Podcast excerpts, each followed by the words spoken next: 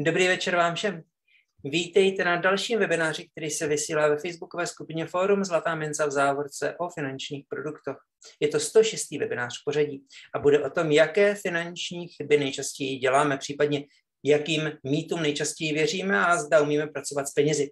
Celkem čtyři hosté. Filip Schlosser, zakladatel Instagramového účtu Financepedia. Ahojte. Dávid Vrtaně, zakladatel občanského združení Mladý podnikavec. Všetkým prajem dobrý večer. Martin Babucký, odborník na investování a vzdělávání, kterého pravděpodobně znáte i díky jeho YouTube kanálu. Ahoj Jirko. A nakonec eh, nezávislý finanční odborník s 30-letými zkušenostmi v oblasti financí a bankovnictví Miron Zelina. Dobrý večer.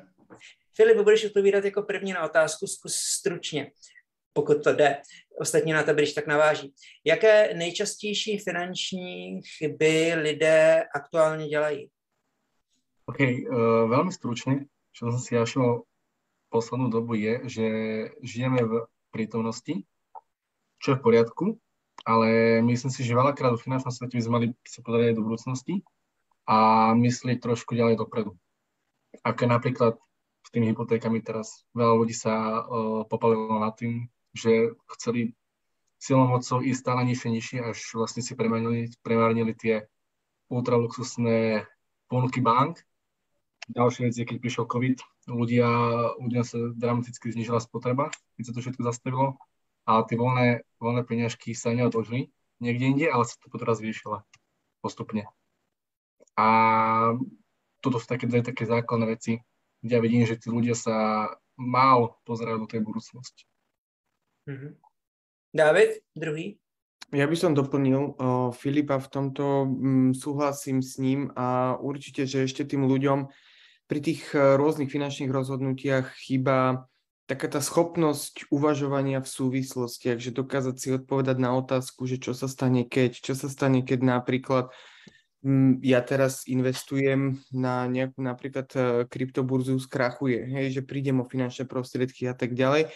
No a takým ďalším eh, takou chybou v tých finančných, v tom finančnom správaní je určite aj to, že ľudia majú napríklad príliš veľké očakávania z investovania a chcú veľmi rýchlo za veľmi krátky čas zarobiť veľké množstvo finančných prostriedkov, čiže je potrebné si uvedomiť, že napríklad aj proces investovania je uh, dlhodobý, systematický, takže tam tiež napríklad vidím to, že ľudia napríklad naháďu úspory do uh, rôznych investícií, potom môžu prísť o finančné prostriedky, prípadne sa nechajú nalákať na rôznych uh, podvodníkov, takže toto asi za mňa. Mm-hmm. Martin? Mne sa veľmi páčilo, čo teraz eh, David povedal, že ľudia nerozmýšľajú v súvislostiach, pretože jedna z takých tých chýb, čo ja vidím, čo ľudia robia, napríklad aj ohľadom hypoték, čo tu bolo spomenuté, je nadmerné zadlžovanie sa. S tým, že presne, že nerozmýšľam v súvislostiach s tým, že sadzba, ktorú mám dnes, nemusí a pravdepodobne ani nebude rovnaká možno o 7, o 10, o 12, o 13 rokov.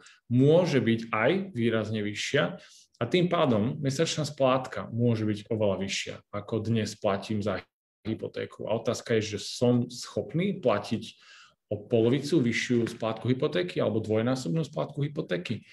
Čiže toto je možno taká jedna vec, ktorú by som povedal. Druhá je, že veľa ľudí je stále bez dostatočnej finančnej rezervy.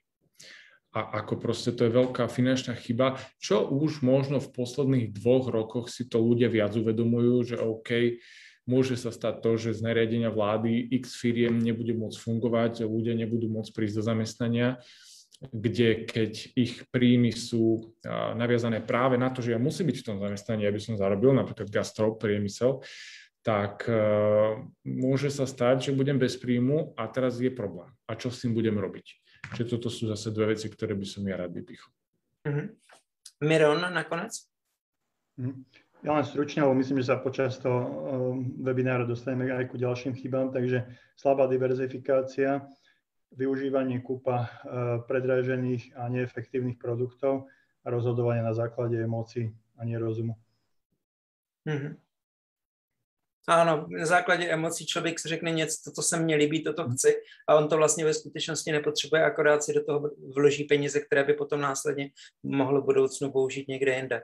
Dobře, Miron, budeš odpovídat uh, jako první na další otázku, že vědí Slováci podle tebe, co mají s penězi dělat? No, stručná odpoveď bola, že vo väčšine asi nie.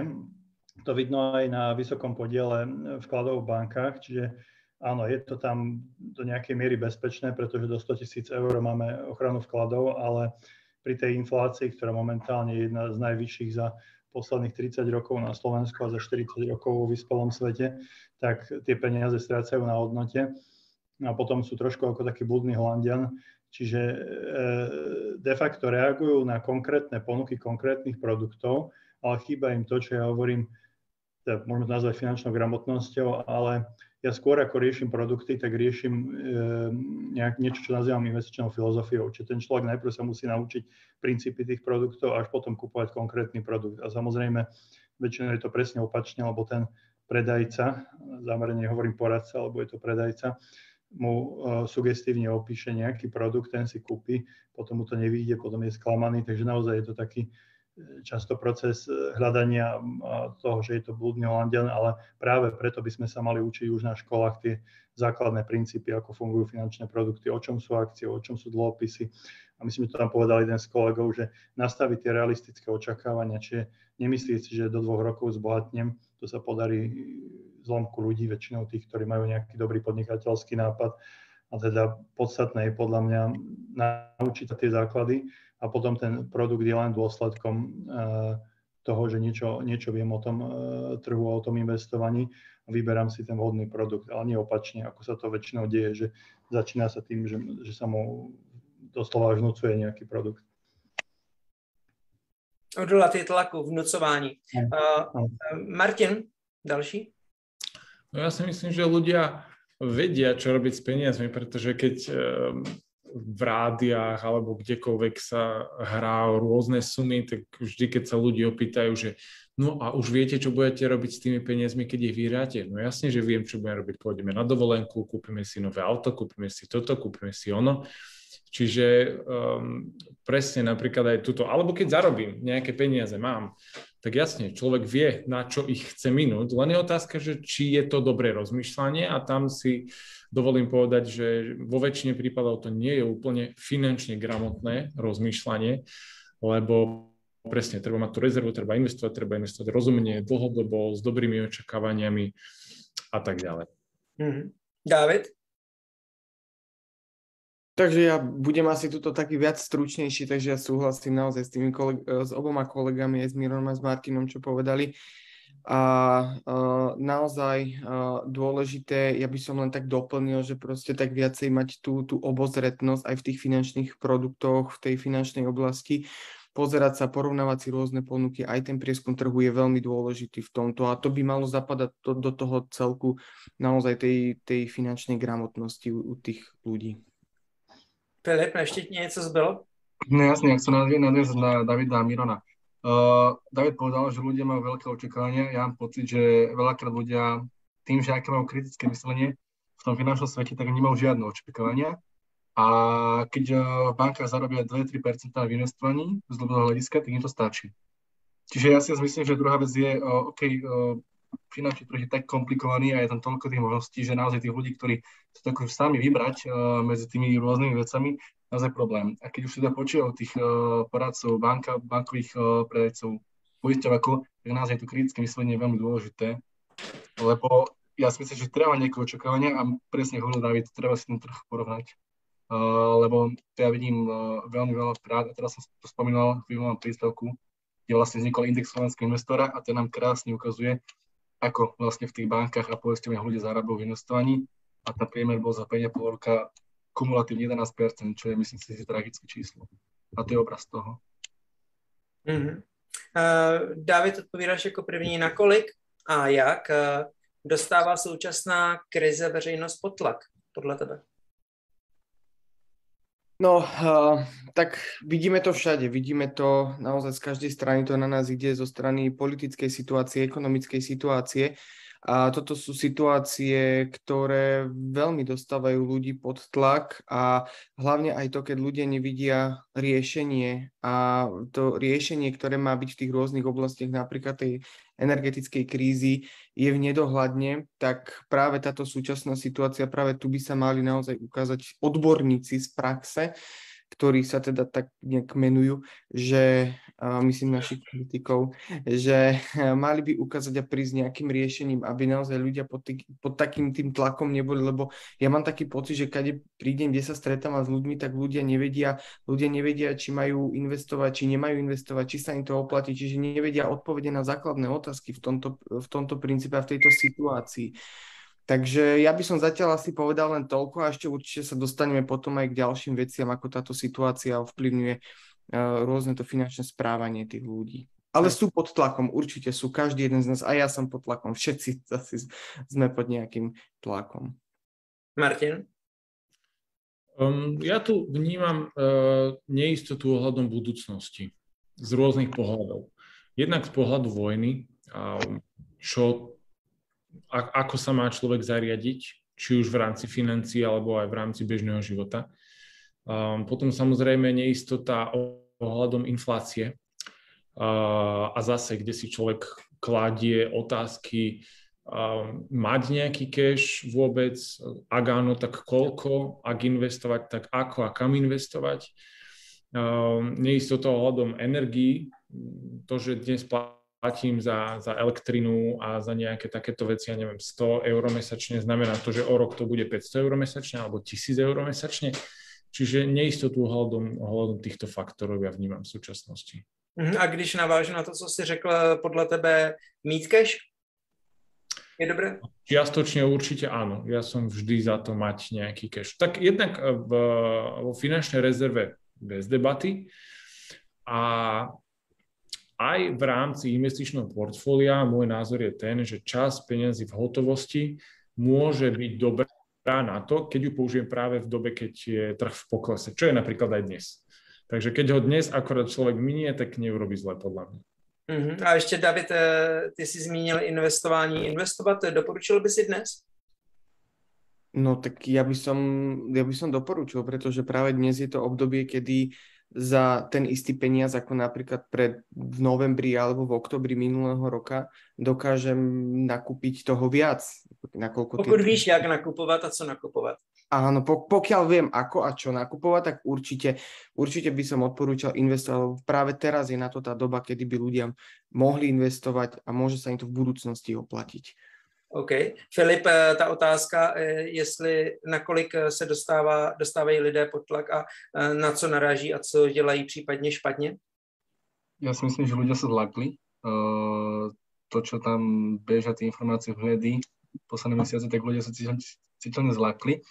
A neviem, či to je tým letom, alebo to naozaj je, že tí ľudia sa poriadne zlakli, že trošku teraz si dávajú pozor a myslím si, že to, tá jeseň bude taká zaujímavá z pohľadu obchodníkov, lebo tí ľudia naozaj uh, trošku tie kohočiky teraz priškutia a budú si dať pozor na čo minú, lebo vedia, že presne vedia, že ich čaká niečo, ale nevie, či to bude o 100, o 200 eur, 300 eur, len behom uh, smerom k energiám narastú náklady. A ja si myslím, že to aj myslím si, že aj Martin pocitil svojich klientov, že tí klienti sú trošku viac opatrnejší. Mm. A to sa milím. Miron, tvoj názor, ako poslední hovoríš? Mm.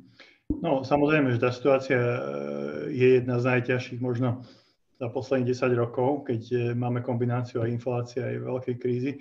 To, čo tu ešte asi nepadlo, na čo by som ja upozornil, je, že e, práve teraz je ten čas, keď nepodľahnú čeliakým vôzovkách lákavým ponukám, ktoré aj mne sa občas dostanú, treba na sociálne siete, typu, že revolučný spôsob zarábania peňazí a môžete, ja neviem, za chvíľku si zarobiť na Jaguar a podobne. Také chodia. A bohužiaľ, neviem prečo to nie je poriadne blokované, ja som to nahlasoval ako podvod, eh, niekoľko sa mi ich takýchto zobrazil, takže predtým varujem, že teraz snaha ako keby dohnať tú infláciu, tak ľudia môžu podľahnúť niektorí teda eh, takýmto lákavým ponukám, podobne to môže byť aj dlhopis výnosom 10-12%, aj také sa objavujú a uh, si povedia, no tak toto pokrie infláciu, hej. Ale, ale to je cesta do pekla, lebo zvyčajne s takýmito investíciami je spojené riziko straty prakticky celého vloženého kapitálu. Mm-hmm. Obvykle, když vám někdo něco nanucuje, tak je to dobré pro něj, ale ne pro vás. No, asi tak. A, myslíš si, že válka na Ukrajině změnila v něčem pohled lidí? Tak nechci přímo příliš se dostat do hloubky zásadně nějak v tomto tématu, ale registruješ ještě něco? Myslíš si, že změnila? Podľa mňa je to kombinácia faktorov, asi viac tá inflácia. Podľa mňa, akože tá vojna, isté, že sa nás týka výrazne, lebo je to blízko, ovplyvňuje to ceny energie a tak, ale ale keby som mal bezprostredne odpovedať, tak skôr, skôr tá inflácia, ktorá je kombináciou faktorov. To samozrejme, že nie je len kvôli vojne na Ukrajine, mm. a, ale to, to pocitujem výraznejšie. Uh, ostatní, uh, ostatní hosté, máte k tomu nějakou poznámku, pokud ano, zvedněte ruku. Ja vnímam napríklad um, otázky ohľadom majetku práve kvôli Ukrajine, že ľudia sa možno dnes viac pýtajú, že či mať väčšinu svojho majetku v lokálnych nehnuteľnostiach. Lebo keď budem musieť utekať pred vojnou, tak proste ten byt si zo sebou nezoberiem. A, a práve možno aj toto pôsobí na to, že človek začína chápať, aha, OK, potrebujem mať aj nejakú tú hotovostnú zložku vybudovanú, potrebujem mať aj peniaze v investíciách, z ktorých možno viem vyťahnuť do tej hotovosti, keď by som proste v tom krajnom prípade potreboval niekam utekať. Hmm, diverzifikovat uvědom. Hmm. Ještě ostatní máte k tomu něco? Dobře. Um, r, uh, jakým finančním mýtům lidé nejčastěji věří? Kdo chcete odpovědět první, zvedněte ruku. Finančními. OK, můžeš? Um, jednak to, čo tu už bolo povedané, že zarobiť veľa a rýchlo. Um, pretože, a to ja skôr prisudzujem tradingu a presne rôznym takým reklamným kampaniám, firmám, ktoré buď sa venujú tradingu, alebo sa venujú kryptomenám, lebo to, to sú tie miesta, kde ľudia čakajú, že áno, vložím tam tisícku a budem mať z toho 100 tisíc a kúpim si aj Jaguar a potom ešte aj byt v Bratislave a tak ďalej. Um, a pri investovaní to tak nie je. In, pri investo- ja vždy hovorím, že pri investovaní sa dá zarobiť veľa, ale trvá to dlho. Čiže človek musí byť trpezlivý, musí mať dostatočne dlhý investičný horizont a, a okrem trpezlivosti samozrejme sú tam nejaké ďalšie vlastnosti a faktory, ktoré obnášajú to, aby som sa dostal k dobrému výsledku, ale trvá to nejaký čas. A druhá vec, ktorú vnímam, že mýty, ktoré ľudia veria, sú tie, že dokážem predať svoju investíciu predtým, ako príde kríza a nakúpiť na dne vtedy, keď už sme v kríze. Čo sa nedá. Čo, keď sa niekomu podarí, tak je to náhodou, a či sa bavíme o retailových investoroch, alebo sa bavíme o najúspešnejších investoroch, najúspešnejších investičných firmách na svete. Hmm. OK. Mýty. David, je něco, co by si k tomu doplnil? Ja, normálne Martin mi zobral z úst to, čo som chcel povedať.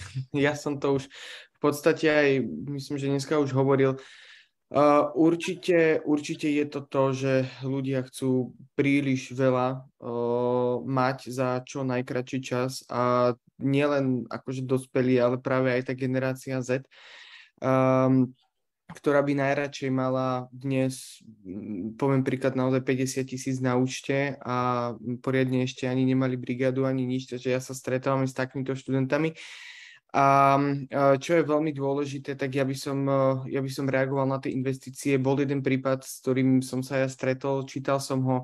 Um, jeden utekal teda pred vojnou, vložil svoje prostriedky do kryptomeny, bolo to okolo 30 tisíc eur.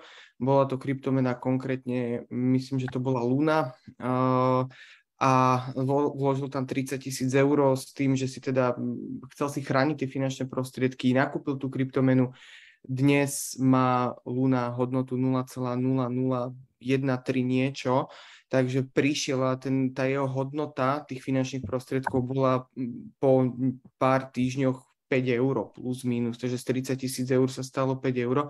Takže m, toto je to, že a aj sa to tu už nespomínalo, treba naozaj vedieť uvažovať v súvislostiach a vedieť, kde a čo by som napríklad mal investovať. Ja len na margo tých, teda, teda tých investícií. Hm. Takže za mňa než, dám, to... než dám slovo k Mironovi, tak um, uh, zmínil si, že mladí lidé šetřit uh, chtěli by mít peníze. Uh, registruješ i nějaké případy mladých lidí, kteří reálně se snaží si šetřit? Ukládají si peníze? Áno, my keď chodíme po workshopoch, teda moji kolegovia hlavne, ja, len som tam na finančnú gramotnosť, tak uh, sú študenti, keď sa s nimi rozprávame, ktorí, keď sa ich pýtam, či si sporia, tak napríklad jedna študentka, poviem tak, že na Orave, na Hornej Orave, No, hovorila, že si našetrila 800 eur na vodičák, teraz, že už si cieľ naplnila a má presne stanovené ciele, že na čo si teda chce tie finančné prostriedky uh, šetriť. Myslím, že využíva nejaké sporiace účty, stretávam sa so študentami, ktorí naozaj sú v tej oblasti investovania zbehnutí a tak ďalej. Takže, ale ja stále hovorím, aj keď školím učiteľov, aj keď školím žiakov, že základom je rodina a to, ako to dieťa hospodári, tak my ako učiteľia napríklad to zmeniť nedokážeme. My to dokážeme, my ukážeme tú cestu, ako to môžu urobiť, ako môžu urobiť dobre, ako môžu urobiť zlé rozhodnutie, ale on keď sa vráti domov do tej rodiny, to dieťa, a keď uvidí, ako rodičia hospodária s tými peniazmi, tak on sa tak aj bude správať. Takže tam je veľmi dôležité, že ide základ od rodiny a mm, teda rodič to môže zmeniť. A myslím, že aj Kiyosaki povedal, že ten naj, najväčší finančný dar, ktorý môže dať rodič svojmu dieťaťu, je naučiť ho hospodáriť s peniazmi. Mm-hmm. Mě teď napadlo, eh, na přelomu roku jsem dělal rozhovor o Tomáši Baťovi a tam padlo, že mm, on vlastně studenti jeho Baťovy školy práce, tak povinně si museli šetřit. Eh, mnohé dívky třeba i po skončení školy měly naspořenou sumu přibližně současných 20 eh, tisíc euro. A u něj, u, u Bati vlastně v zaměstnání, tak lidé postupovali i podle toho, jaké měli úspory, protože eh, on měl zásadu, že zaměstnanec je i finančně zodpovědný za své případné chyby a pokud eh, prostě udělá chybu, tak eh, musí zaplatit ze svých úspor. Čili člověk na nějakou eh, vedoucí pozici se nemohl dostat dřív, dokud neměl našetřené peníze, které mu umožňovaly případnou chybu zaplatit. A pokud náhodou se stalo a tu chybu udělal a peníze zaplatil, tak byl kvázi degradován na dobu, dokud je peníze znova nenašetřil a nemohl se na tu pozici vrátit. OK, uh, Miron? No, ja mám celú zbierku tých mýtov, eh, aj si to niekedy kopírujem z tých internetových diskusí, lebo tam veľmi pekne vidno, ako tí ľudia vlastne e, diskutujú a aké majú predstavy o tom finančnom trhu a teda e, bohužiaľ väčšinou sú dosť kreslené. Takže jeden z takých základných mýtov je, že investovanie to je kasino alebo ruleta. Hej? A ja potom vlastne, keď mám prednášky so študentami, lebo učím externe na vysokej škole, tak vlastne tie mýty vyvraciam postupne a oni sa vyvracajú možno aj preto dosť ťažko, alebo sú zakorené v tých ľuďoch, že každý z nich má zrnko pravdy v sebe. Hej? Čiže napríklad na, na tých finančných trhoch je veľká rola náhody. Nikto nevie povedať, koľko bude stať ropa o dva týždne, koľko bude stať akcia Adidas a tak ďalej. Ale e, z dlhodobého pohľadu tam e, platia veľmi silné ekonomické zákonitosti, čiže napríklad to, že sa zvyšuje produktivita práce, že sa reinvestujú zisky, že máme nejakú infláciu, ktorá sa premieta do cien výrobkov a tak ďalej, a tak ďalej, zložené úročenie konec koncov. Hej. Čiže e, vo finále e, sa mi relatívne úspešne darí potom tie mýty vyvrátiť, ale vždy musíte na začiatku pripustiť, že niečo na tom pravdy je, lebo ten prvok náhodnosti tam naozaj je ale teraz z toho robiť záver, že, že celý trh je kasino alebo roleta je nezmysel. Potom ďalší z takých mýtov je, že ten drobný investor sa nikdy nemôže vyrovnať tým profesionálom, čo majú ten Bloomberg, Reuters, aj tie informačné systémy, čo majú vzdelanie a tak ďalej. No samozrejme, že to tiež nie je pravda. Existujú veľmi jednoduché produkty, indexové fondy, ktoré sú nízko nákladové a kde vlastne v horizonte nejakých 5-10 rokov porazíte 80 až 85% profesionálov. Pre niekoho je to prekvapujúce, ale je to tak. Hej. Čiže ja s tými mytami akože pracujem a, a naozaj zase to predchádza tomu, kým človek kúpi ten prvý produkt, lebo z tých mojich skúseností možno až 50% ľudí má blok vôbec pred investovaním, lebo povedia buď, že je to podvod, alebo je to to kasino roleta, alebo takýto nejaký skepticizmus eh, ohľadne toho, že môže poraziť tých profesionálov. Potom ďalšie široká skupina tých mýtov je, že, že no, tam čo, to nakoniec príde o peniaze, alebo si spomenú na všetky možné príhody, čo im rozprávali ich známy, ale zvyčajne, keď to analýzujeme, tak v 99% prípadov za tým bolo nekvalitné finančné poradenstvo. Čiže od nejakých úplných blbostí podvodov až po tie drahé produkty alebo po také jednoduché situácie, keď predali akcie v panike na dne, lebo nikto im nepovedal, že to môže aj klesnúť, hej, ich nalákali na nejaké historické výnosy, ale nepovedali im, že tá volatilita je tak veľká, že treba rátať aj s poklesmi 30, niekedy 40 hej. Takže e, je, je to hodne, ale ako keby dá sa s tým pracovať a ja začínam väčšinou tak, že ukážem, že čo z toho je pravda a potom vlastne postupujem ku tomu, že ale ako celok je to tvrdenie totálne nepravdivé a poďme sa na to pozrieť racionálne, poďme investovať. Hmm. Ešte niečo, co by si mohol doplniť? No, je ich viac, ale aj kvôli času spomínam iba jednu a to je to investovanie do nehnuteľností. Uh, mám, mám taký pocit a aj to vidím, že väčšina ľudí nepozná inú uh, hodnú investíciu, ako sú nehnuteľnosti. A tie akcie, a presne ako spomenuli túto chalani, že sú príliš rizikové, že je to kasino, ale ten nehnuteľnosť, hej, viem si ju chytiť, viem, vidím ju, mám ju na papieri niekde, tam som zapísaný, tak je to, je to naozaj bezpečné a výnosné. A teraz naozaj posledné roky bol taký investičný boom vďaka tým hypotékám, ale ja si myslím, že o najbližších pár rokov ľudia pochopia, že sú možno aj iné veci, iné uh, nástroje na investovanie, ako sú tie nehnuteľnosti. Mm. A ještě nějaké jiné mýty, které by si případně zmínil, které nezazněly? No, neviem, či to, to volá mýtus, ale ja vidím obrovskú naivitu a dôveru ľudí v bank. A to, banky. A banky, hej, neviem, ako sa sklonie, pardon. A, a mne to príde až také chore, keď, keď vlastne vidím, že ako, ako tí bankoví pracovníci veľakrát manipulujú a pracujú a tí ľudia naozaj uh, s plnou vierou ich počúvajú a ani nezapínajú kritické myslenie o všetko, čo ak povie banka, je správne a tak byť. Hmm. A ne, že by, jim ty, ne, že by vyloženě ty bankéři uh, podvedli, ale prodají jim méně výnosné produkty. No áno, aj tá, tá pani banke vie, že teraz je trošku zvýšia sa energie a musí z niečo zaplatiť, tak musí tých, viac, tých produktov viacej predať. Takže to je jasné, banka je podnikateľský subjekt a ľudia to väčšinou nechápu, že banky vlastne ich cieľom je na nich čo najviac zarobiť, predsa dosiahnuť, dosiahnuť čo najväčší zisk. Mm-hmm. Uh, Martin, jako první odpovídáš, čemu lidé podle tebe nejčastěji nerozumí? Nebo případně čeho se nejčastěji zbytečně bojí? Mm, najčastejšie vidím, že sa ľudia boja práve kríz a práve toho, že môžu prísť o peniaze. A pritom ono to funguje tak, že ja, ja krízy nazývam priebežnými poklesmi a tam je slovo dôležité to priebežný a, a tým sa myslí to, že je to iba dočasné. To, že dnes je kríza, neznamená, že moja investícia, že keď ja som zainvestoval 10 tisíc eur prvého prvý tohto roku a, a S&P 500 je dnes dole nejakých 18%, zaokrúhujeme na 20, tak z 10 tisíc mám 8 tisíc a že ja už vždy zostanem na tých 8 tisícoch, alebo že nebude trh bude klesať a vlastne to už je moje finálne riešenie. Nie. Um, vždy je ten pokles dočasný. Ľudia nechápu a, a majú zase možno nesprávne, nesprávny pohľad na to, že trhy v dlhom období rastú. Napriek tým krízam a stačí sa pozrieť do histórie, že to není nejaký názor človeka, ale na to máme proste fakty, že a trhy narastli aj napriek prvej svetovej vojne, napriek druhej svetovej vojne. Um, trhy narastli napriek všetkým ekonomickým krízam, ktoré tu boli, napriek inflačným obdobiam, ktoré boli. Čiže všetko to, čo sa dnes deje, a áno, sú to, sú to zlé a smutné udalosti, tak už to tu v minulosti bolo. Um, čiže toto je možno, možno taká jedna vec, že ľudia sa zbytočne boja kríza. Zase tu je zase to dôležité slovo zbytočne.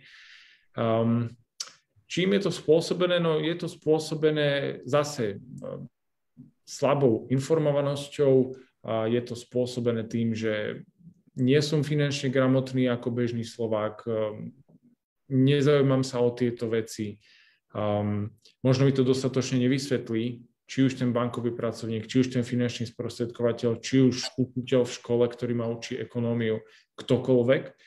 Um, a potom ľudia sa boja veci, ktorých sa bať nemusia. Mm-hmm. A stačí pritom vedieť proste fakty, zo pár dát a, a, a, a študovať si to trochu do hĺbky. Um, vysvětloval si někdy v poslední době, myslím třeba půl rok, na svém YouTube kanálu nějaké pojmy, nějaké termíny, kterých, eh, které si zjistil, že, že lidé jim nerozumí? Uh, tak priebežne vysvetľujem veľa pojmov, veľa vecí a ja mám YouTube kanál už asi 6. rok, ak to dobre počítam, a každý jeden rok sú tie otázky plus minus podobné um, na, na to, čo, čomu ľudia nerozumejú. A, a sú to aj základné pojmy. Ľudia nechápu zloženému určeniu, napríklad, nechápali to v to, roku 2017, keď som začal s YouTube kanálom, nechápu tomu dnes. Veľa ľudí, nie, všetci, ale veľa ľudí. Um, nechápu teda úrokom z úrokov a tak ďalej. A všetkým dôležitým veciam, napríklad aj v bežnom živote, hovorím, napríklad aj v rámci tej hypotéky, v rámci úrokových sladzieb, v rámci toho, že áno, ono sa to môže meniť a to, že dnes platím 500 eur za hypotéku, neznamená, že zajtra nemôžem platiť 750 eur za hypotéku. OK. Uh, Filip, uh, ty uh, jaké finanční, jakým finančním pojmům lidé nerozumí a případně, co ty si měl v poslední čase, v posledním čase tak potřebu vysvětlovat na svém Instagramovém účtu Financopedia? Hmm. No, ja by som nadviezal na, na Martina ja si myslím, že ľudia uh, tomu nerozumejú, s čím nie sú nutení pracovať. A Marty spomenul tú hypotéku. Uh, tam si myslím, že ľudia v tých hypotékach, keď sa pozrieme ten celý ten finančný sektor, tak tým hypotékam podľa si myslím, že najviac rozumejú, lebo sú nutení tú hypotéku si zobrať. A tým, keď si ľudia už dvakrát refixovali uh, za ten čas, tak aj približne vedia, ako to funguje, čo ako robiť. Ale napríklad to investovanie, naozaj to neboli, keď človek neinvestuje, hej, pokiaľ naozaj väčšinu ľudí si to neuvedomuje, neuvedomuje a tým, že tá inflácia bola doteraz taká, aká bola, bola veľmi nízka, tak uh, ľudia neboli neučení, to znamená, že pri investovaní zákonný rozdiel medzi podielovými, podielovými a ETF indexovými fondami väčšinu ľudí nerozumie a nerozumie žiaľ ani tí ľudia, ktorí už takto investujú. Keď sa spýtam niekoho, kto už investuje v podielových fondoch alebo v ETF fondoch, či tomu rozumie, tak väčšina ľudia nevie, na akom princípe to funguje zložené uročenie, to je samozrejmosť a takto by sme mohli myslím si, že ďalej. A, mm. a pri, prišli by sme na to, že väčšina tých pojmov vo finančnom svete ľudí nerozumejú. Mm. Když se vrát podíváme na to složené úročení, je to spíš eh, podle tebe v tom, že lidé, kterým se třeba už vysvětl, nebo kterým to Martin vysvětl, tak uh, ty, ti tomu už rozumí, ale stále přichází a sledují noví lidé, kteří ty, těmi, kterými jsou ty informace třeba dávat znova a znova? Um, zložené úročenie sa učí na školách, sa nemýlim. Ja som sa to učil na matematike a keď som sa to učil na matematike, tak uh, a keď som sa potom prišiel do finančného svetu a som to pochopil, tak som potom pochopil úplne inak. Lebo na tej matematike ma to učili ako niečo, čo sa musím naučiť a niekto mi vysvetlil, že napríklad pri investovaní toto takto reálne funguje. A tým, že tí ľudia sa to naučia a väčšinu ľudí sa tomu učí na tej matematike, tak uh, oni sa to naučia, napríklad sa vedia, ako to vyrátať, ale absolútne nechápu, na čo to použiť, tým pádom to zabudnú. A potom my sa bavíme o zloženom uročení pri investovaní a ľudia nás pozerajú, že čo to je. Takže ja si myslím, že to problém je v školstve. Že taký, takýto základný pojem by sa mal učiť na školách.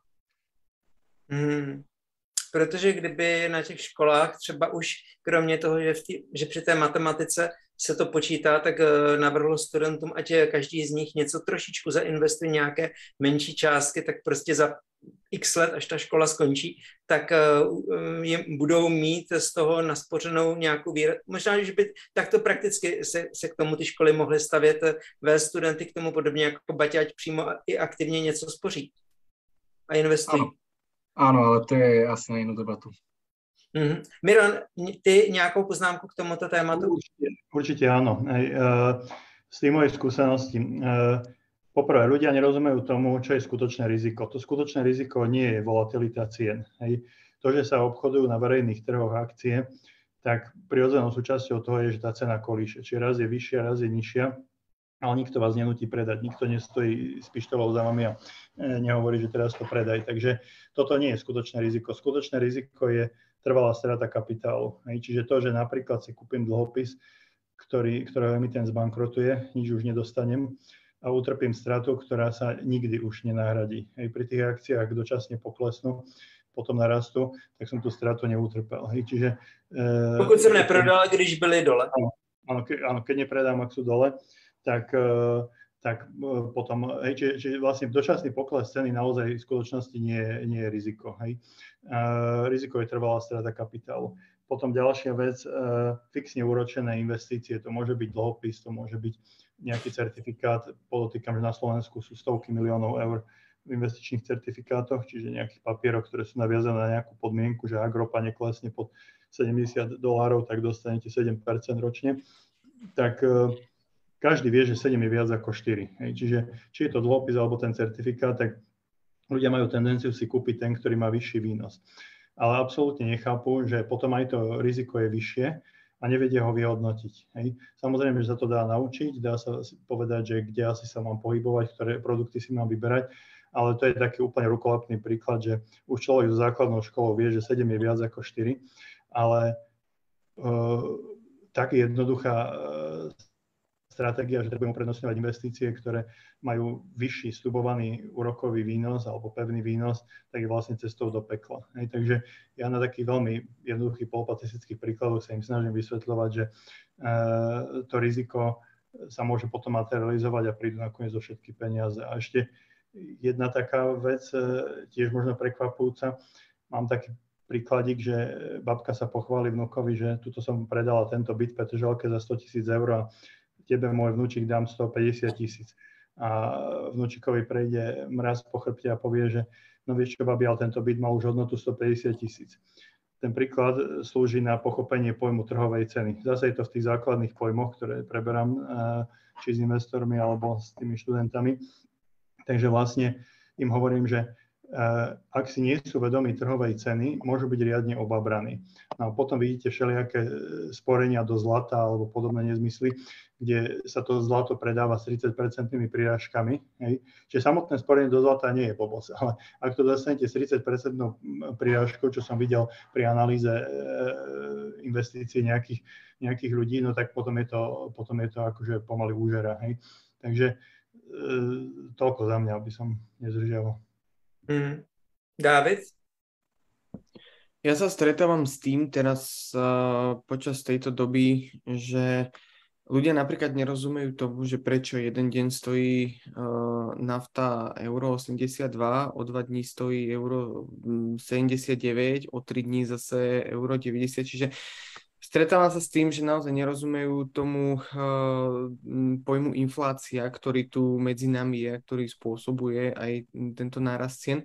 A ja sa to snažím aj u mojich študentov na ekonomike, keď preberáme infláciu, či je to na vysokej alebo na strednej škole, tak im vysvetliť, že práve teraz tu vidíme ten príklad, čo tá inflácia spôsobuje, ako naozaj tie ceny neumorným spôsobom rastú, že za, tú istú, za ten istý budget si dokážem dnes kúpiť oveľa menej, ako to napríklad bolo pred dvomi, tromi rokmi. Čiže ja sa napríklad stretávam s, s týmto, že ľudia tomu nerozumejú, nechápu a snažím sa aj ten princíp tej inflácie napríklad vysvetliť.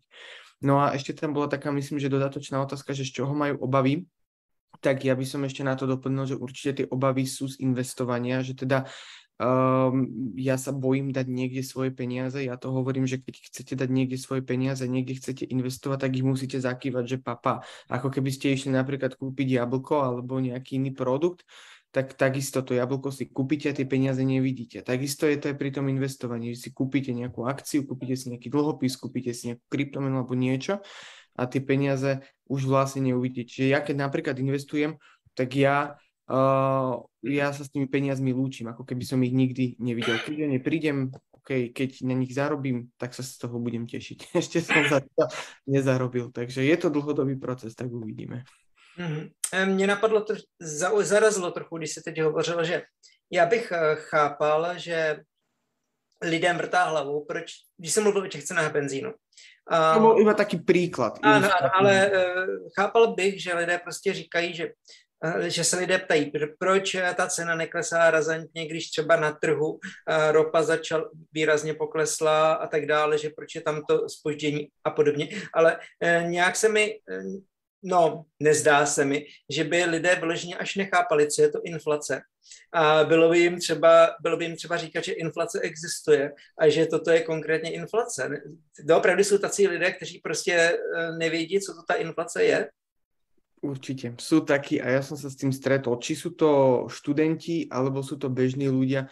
Uh, ja ti poviem príklad. Mňa sa to, myslím, že koľko to dva týždne dozadu suseda pýtala, uh, ktorá má rodinu, plnohodnotný život opýtala sa ma, čo to teda, prečo sa to takto deje, že čo to vlastne je. Takže tu som si povedal, že aha, že tak už aj takéto medzery tu máme. Takže áno, ja sa s tým stretávam a preto som to povedal. OK. Ještě někdo něco k tomu toho máte, co byste doplnil, nebo jdeme na další otázku? Ja by som chcel... A prváš, Martin, poď. Môžeš, Martin? Ďakujem. Um, ja by som chcel doplniť k tomu, čo, čo hovoril David, že pri investovaní sa lúči s peniazmi. Um, nie som toho názoru, lebo keď človek ide investovať, tak ja, ja keď investujem, tak ja sa s tými peniazmi nelúčim, lebo keďže sa s nimi lúčim, ak som to teda správne pochopil, tak sa s nimi lúčim s tým, že OK, že môže mi tá investícia padnúť na nulu. Ale málo ľudí ide investovať s tým, tých, ktorí sa v tom skutočne vyznajú, že OK, že je určitá a možno nie malá, keď sa s nimi lúčim, pravdepodobnosť, že je mi ľúto, že ťa nudí, Mírko, že to takto teraz je. Ne, ne, ne, já se omlouvám. Já jsem dneska měl trošičku fyzicky aktivní den, takže prostě teď jsem tady dovolil zívnout. Srandujem, srandujem. Um, uh, nechcem sa teda ja lúčiť s tou investíciou, pretože viem, že investujem rozumne, viem, že investujem bezpečne, lebo predtým som si urobil ten pot- potrebný research, ten potrebný prieskum, či už tej bezpečnosti, či už kvality tej investície, dlhodobej udržateľnosti nejakých ziskov a tak ďalej. A, a ja sa nelúčim s tými peniazmi. Čiže ja investujem sumy, uh, ktoré by mi pomohli v rámci mesiaca, určite, kebyže ich neinvestujem, lebo by som si mohol kúpiť toto, mohol by som si kúpiť ono, ale ja sa toho vzdám, tou vidinou, že zarobím v budúcnosti viac a že je tam veľmi veľká pravdepodobnosť, že zarobím v budúcnosti na týchto peniazoch. Takže len, len to som chcel povedať, že tiež sa stretávam s tým, že ľudia hovoria, že investujte tie peniaze, o ktoré môžete prísť. Nie, ja hovorím, že špekulujte s tými peniazmi, o ktoré môžete prísť, lebo áno, tam môžete o ne prísť, ale investujte peniaze, ktoré chcete, aby sa zhodnocovali. Áno, a lenže ak teda môžem na toto reagovať, lenže tých ľudí v tomto práve treba vzdelávať a pokiaľ máme tých ľudí, ktorí to nevedia, nedokážu to, tak tam je aj väčšie riziko, že o tie finančné prostriedky aj v podstate prídu. A aby to nebolo možno zle pochopené, ja som nehovoril, že lúčim sa s investíciou. Naozaj investujem preto, lebo chcem zarobiť. To je samozrejme cieľom každého, ale mm, ja to vlastne prirovnávam k tomu, že vlastne kupujem nejaké produkty. A keď kúpim produkt v obchode, tak zam dostanem jablko. Mám tu jablko napríklad, alebo nejaký iný produkt a tu zase mám tú akciu, ktorá mi samozrejme môže buď narast alebo poklesnúť. Ale môže sa nastať tá situácia, že teraz uh, zle nakúpim, poviem príklad, kryptomenu a teraz mi úplne padne tá kryptomena. A teda tým pádom som prišiel o tie peniaze. Takže len aby to nebolo zle pochopené, že ja som to tak nemyslel, že im teraz, že, že sa s ním vyslovene lúčim a že ich nikdy neuvidím. Samozrejme, keď na tom zarobím, tak tie peniaze aj uvidím. Takže, takže tak. Já jsem tě pochopil, ale ono se to dá vyložit uh, různě potom. Uh, Filip, ty jsi měl nějakou poznámku ještě? Ja som mal presne takú istú poznámku ako Martin, mi to úplne zobral. A chcel som to tak uzavrieť, že um, presne toto tiež e, vidím, že toto presne ľudia takto uh, odkomunikujú, že idem sa tých peniazí zbaviť, keď si budem 50 eur odkladať mesačne.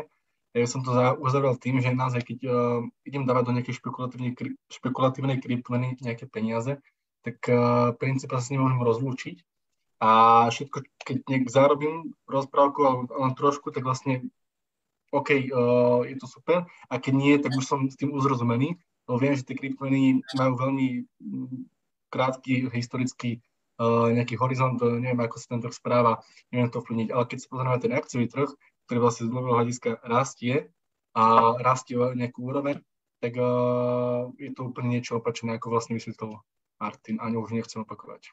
Uh-huh.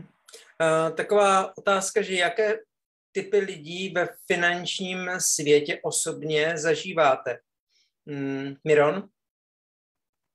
No, myslím, že sme to už naznačili. Eh, ja si myslím, že Slováci možno aj vo vyššom podiele ako iné národy sa rozhodujú emocionálne. Čiže dobrým príkladom toho je to, že dajú na radu niekoho, komu dôverujú.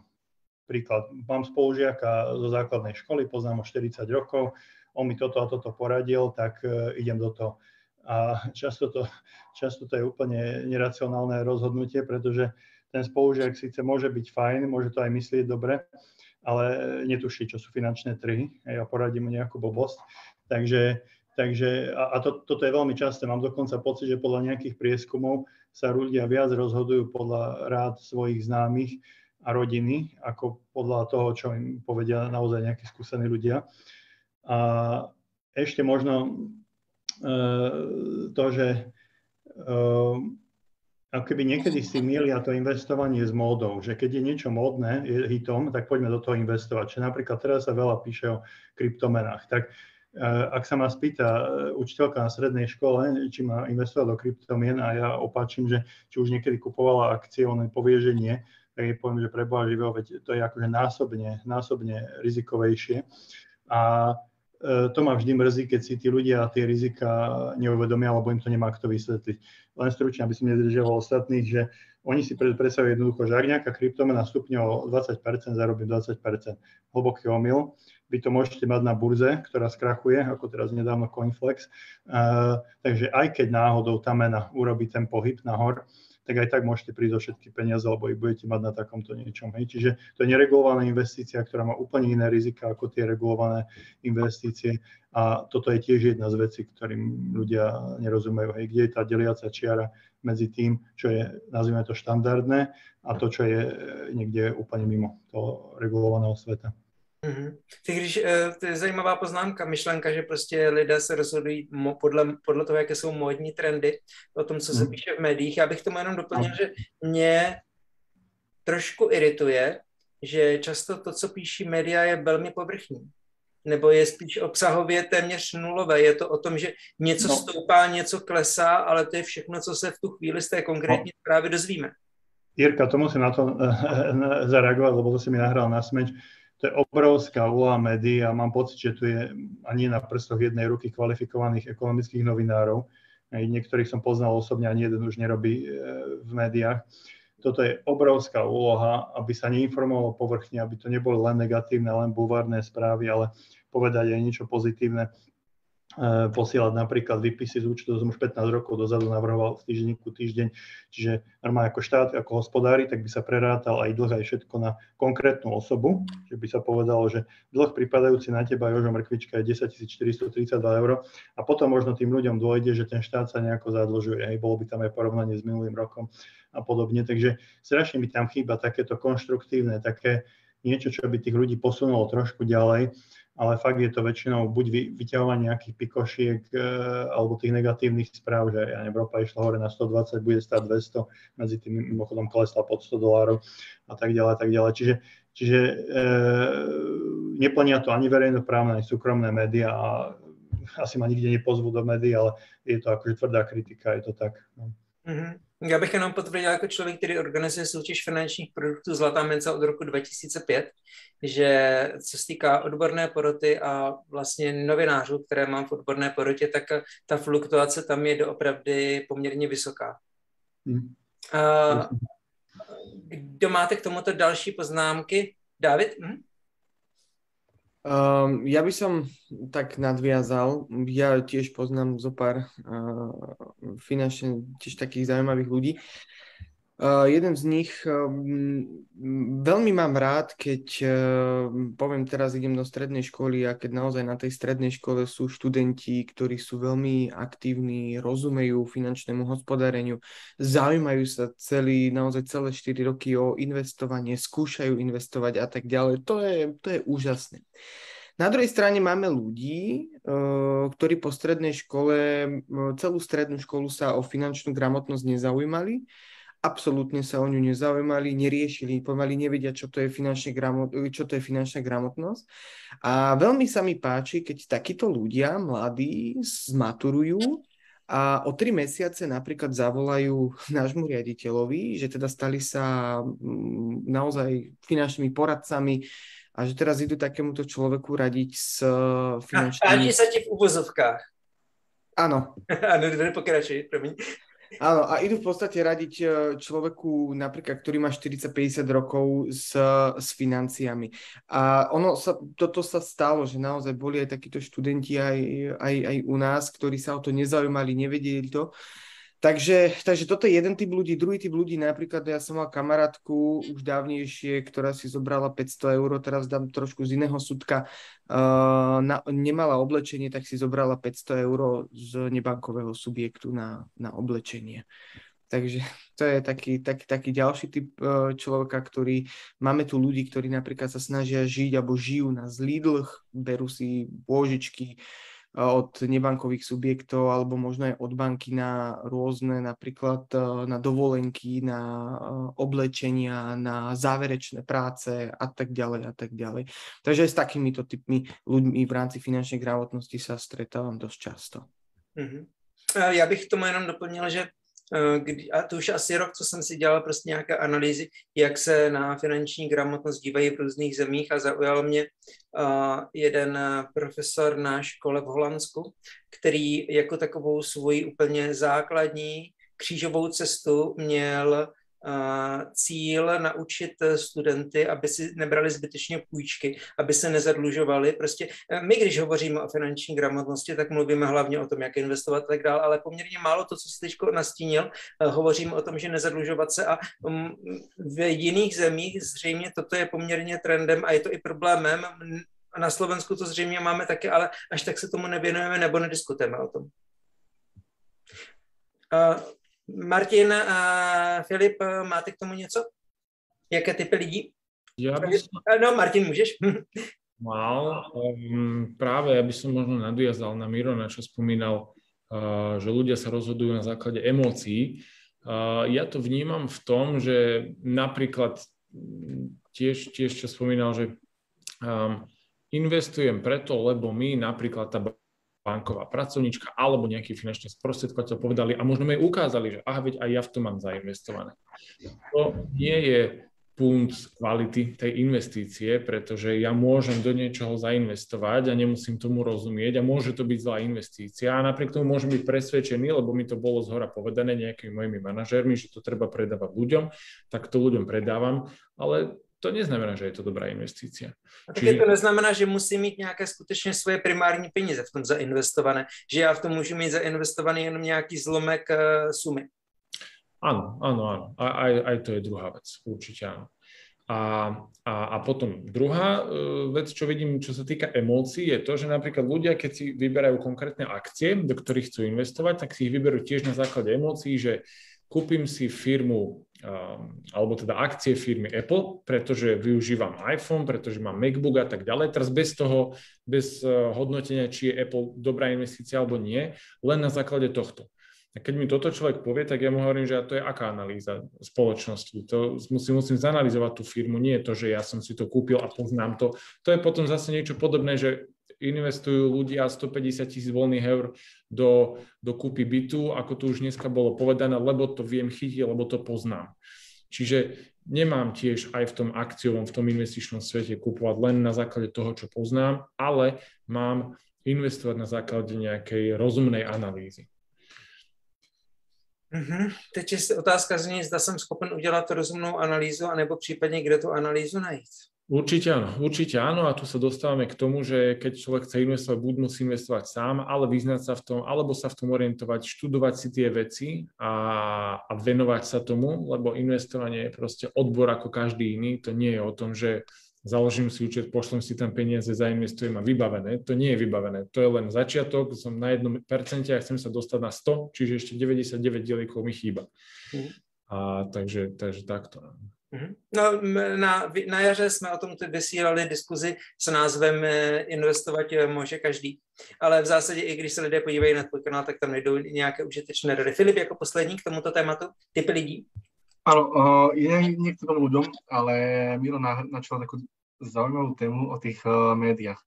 A, a úplne má pravdu, ale ja si myslím, že tam je problém ten, že na tých uh, sociálnych sieťach, na tom internete je stále viacej viacej možností a médiá, ale tí tvorcovia, ktorí chcú, chcú pozornosť prirodzene a chcú si uh, tie čísla udržať, tak musí stále, stále, stále viacej do jednoduchosti, do povrchnosti, uh, prichádza s témami, ktoré ľudí šokujú, uh, pretože toho kontentu je stále viacej, viacej a táto, toto, tento výmena, ktorý je teraz a ktorý bol možno pred 10 rokmi, tak má možno inú, úplne inú sledovanosť, pretože boli úplne iné možnosti. A tým vlastne, že tých uh, médií uh, množstvo a tých informácií množstvo, množstvo, množstvo, tak vlastne tie médiá sú, médiá sú núčené vlastne prichádzať s čo najväčším šokom a čo najväčšími emóciami, aby si udržali tu pozornosť. Ano, jako vzhledem k tomu, že eh, většinu života pracuji v médiích, tak opravdu je to tak. Média prostě se snaží prodat a pokud by uváděla pouze faktická informace a prostě nezveřejňovala nic bombastického a, a úžasného, tak eh, by, si, by se neuživili na chleba. Ja som niektoré ekonomické médiá na Slovensku prestal sledovať na základe toho, že proste strašne sa z nich stali len informácie o katastrofických, či už predpovediach investičných alebo podobných správach. Hmm. Ja.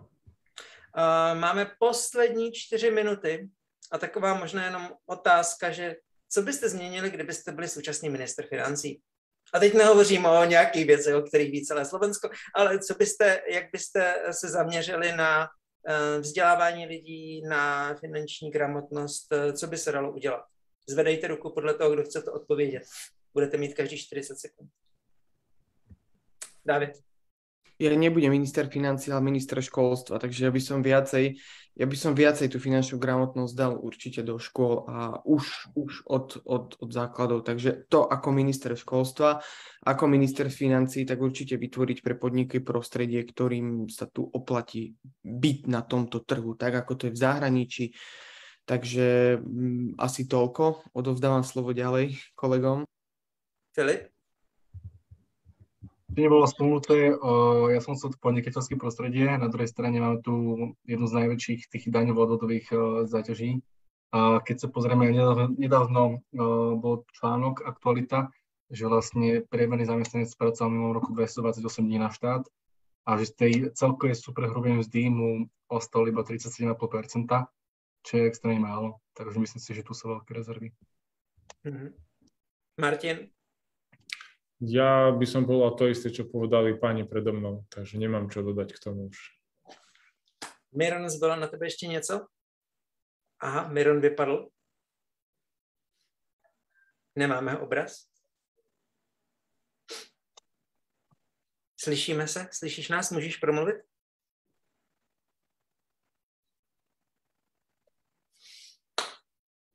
Asi se nadechl, že něco řekne a tím ten nádech, vzhledem k tomu, že se jednalo o změny na ministerstvu financí, byl tak silný, že spadl mu internet. Dobře. Um, máme... Počkejte. Připojuje se znova. Tu, tu dvaja. Ano, máme dva Mirony zelené, ale diváci vidí jenom ještě žádného. Ano, Mirone, takže co by si změnil jako minister financí? Mm. Uh, ja mám o tom dosť jasnú predstavu a teraz budem znieť veľmi naivne. Uh, a toto, že začať hovoriť konečne ľuďom pravdu, že nemáme na všetko. Naozaj, aj aby boli vlaky zadarmo, školstvo, zdravotníctvo, uh, proste pridať aj deťom, aj dôchodcom, to jednoducho nie je možné. A uh, proste by som práve na tých školách učil to, že tu máš obmedzené zdroje, to, čo si vybral zo štátneho rozpočtu a poďme sa teraz baviť, koľko dáme do školstva, koľko dáme do zdravotníctva, koľko dáme tam. Som presvedčený, že tým ľuďom by ostalo v hlave, že môžem pracovať len s tým, čo som vybral z tých daní. Akože bodka. A plus by som pridal ten výpis účtu, čo si myslím, že je psia povinnosť toho štátu, pretože vôbec ľudia netušia, že e, koľko štát míňa na armádu, koľko na školstvo, koľko na zdravotníctvo a prepočítal by som teda na konkrétnu osobu a raz za rok by to dostal každý občan. A potom by si povedali, fia, Veď naša štvorčlená rodina vlastne dlhuje 50 tisíc eur na e, štátnom dlhu, tak asi je niečo zle v tom štáte. Hej? A viac ich viesť aké nejaké zodpovednosti. A aby som teda nebol úplne naivný, boli štáty, kde v referendách odmietli zadlžovanie alebo teda nejaké nezmyselné výdavky, pretože už sú trošku mentálne vyspalejší. Mhm. Výborně. A toto byla závěrečná perfektní řeč. Čili uh, děkuji, uh, kdo jste vydrželi až sem, děkuji našim hostům. David Bertania. Ďakujem aj ja pekne a prajem ešte príjemný večer. Filip Šloser. Ďakujem. Martin Babocký Ďakujem, majte sa. a Miron Zalina. Pekný večer. Sdílejte toto video a komentujte, pokud k tomu budete mít co říci. Mějte hezký zbytek večera. Ahojte.